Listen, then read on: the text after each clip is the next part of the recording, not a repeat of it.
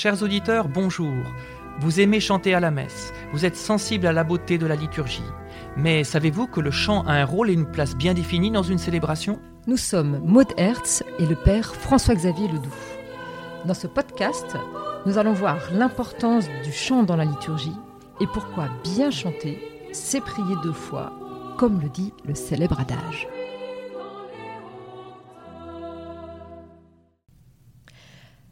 Aujourd'hui, nous allons aborder la dimension missionnaire du chant.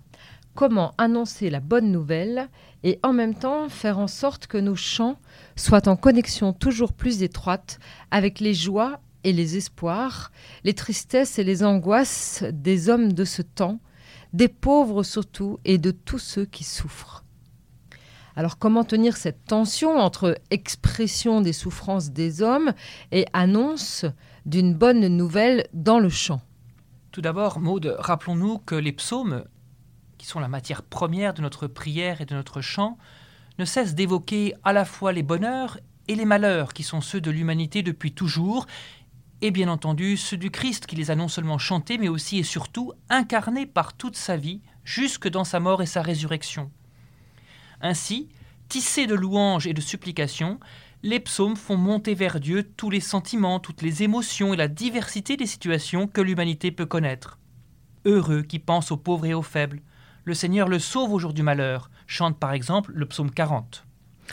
Autrement dit, chanter bien, ce n'est donc pas seulement louer Dieu, ni chercher seulement la justesse musicale et la connexion étroite la plus adéquate possible à l'action liturgique. Cela est nécessaire, Maude, bien entendu, mais il est bon aussi que certains de nos chants liturgiques, s'inspirant des psaumes, d'une manière ou d'une autre, tracent en nous un chemin pascal, c'est-à-dire creusent en nous un passage pour faire droit aux cris et aux questions qui montent de nos cœurs et de celui de nos frères et sœurs en humanité.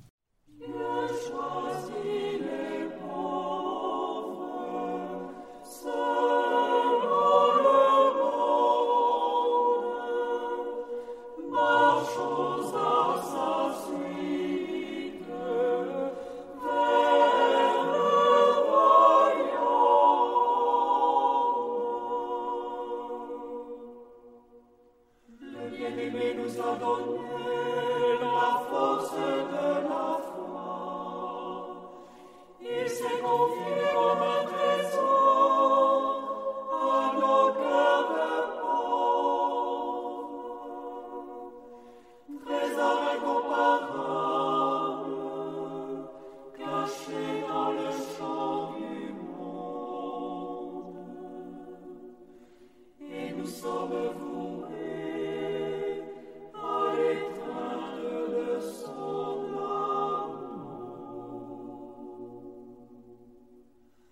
Autrement dit, nous ne vivons pas la liturgie pour nous-mêmes uniquement, tant au niveau personnel que communautaire, mais le corps constitué après la communion est pour la mission.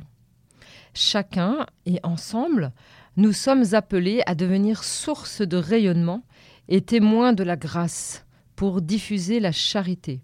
D'ailleurs, cela commence déjà dans la célébration elle-même, car si nos chants et nos musiques tirent leur sainteté de leur connexion plus étroite avec l'action liturgique, c'est aussi parce que le fait de chanter la liturgie est une manière d'offrir un lieu saint pour ceux et celles qui n'ont pas habituellement la parole ou qui ne peuvent pas la prendre dans notre société. Oui, et dès lors que ce soit en, prison, dans les aumôneries d'hôpitaux, avec les migrants ou les gens du voyage, comme dans les paroisses les plus ordinaires, mais aussi bien dans des petits chœurs de chant ou de grandes chorales paroissiales, en passant par les groupes de jeunes ou les maîtrises de cathédrales, à travers le chant et la musique, tous les fidèles peuvent prendre ensemble à bras le corps, si je puis dire, hein, les louanges et les supplications de notre monde, et cela dans une égale dignité de tous, sans considération de fonction, de titre, de niveau social, d'argent ou de situation personnelle. Autrement dit, chacun peut trouver une place et a sa place, quelle que soit sa vie, au cœur de la liturgie. Exactement, Maude. il s'agit même là d'une mission eucharistique pour que tous et toutes, sans exception, puissent chanter en vérité les merveilles du salut qu'accomplit le mystère pascal du Christ en chacun d'eux. Du reste, il y a là un enjeu missionnaire tout à fait fondamental que souligne le pape François dans sa lettre sur la liturgie, Desiderio Desideravi, un appel à l'émerveillement devant le mystère pascal pour rester perméable à l'océan de grâce qui inonde chaque célébration.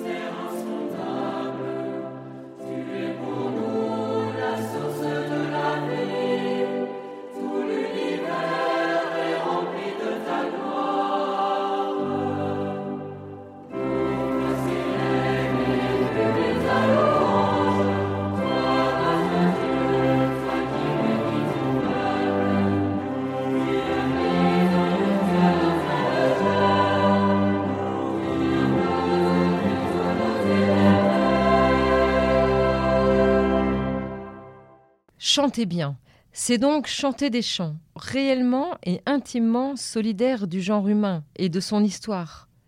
En connexion étroite, c'est-à-dire en lien direct et profond, avec le désir de rejoindre le désir du Christ. Que tous aient la vie, et la vie en abondance, vérifiant ainsi la justesse de notre foi dans le Dieu de Jésus-Christ qui s'est offert pour la gloire de Dieu et le salut du monde.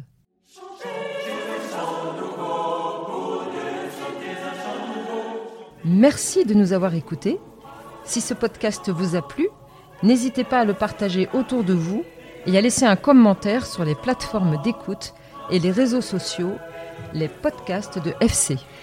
Il a été réalisé par Famille Chrétienne en partenariat avec Ecclesia Cantique, association destinée aux jeunes de 18 à 35 ans, et par Ancoli, l'association nationale des chanteurs et chorales liturgiques.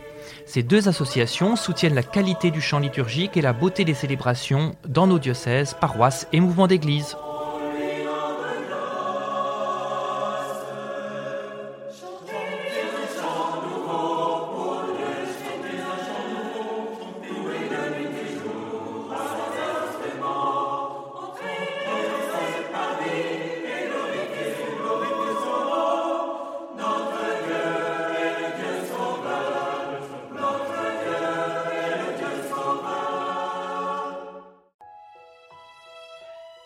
Famille chrétienne vous invite à vivre le temps de carême avec ses contenus dédiés. Articles, podcasts, vidéos, newsletters vous aideront à méditer et à vous recentrer sur l'essentiel. N'attendez plus et abonnez-vous au magazine à partir de 2,90€ par mois.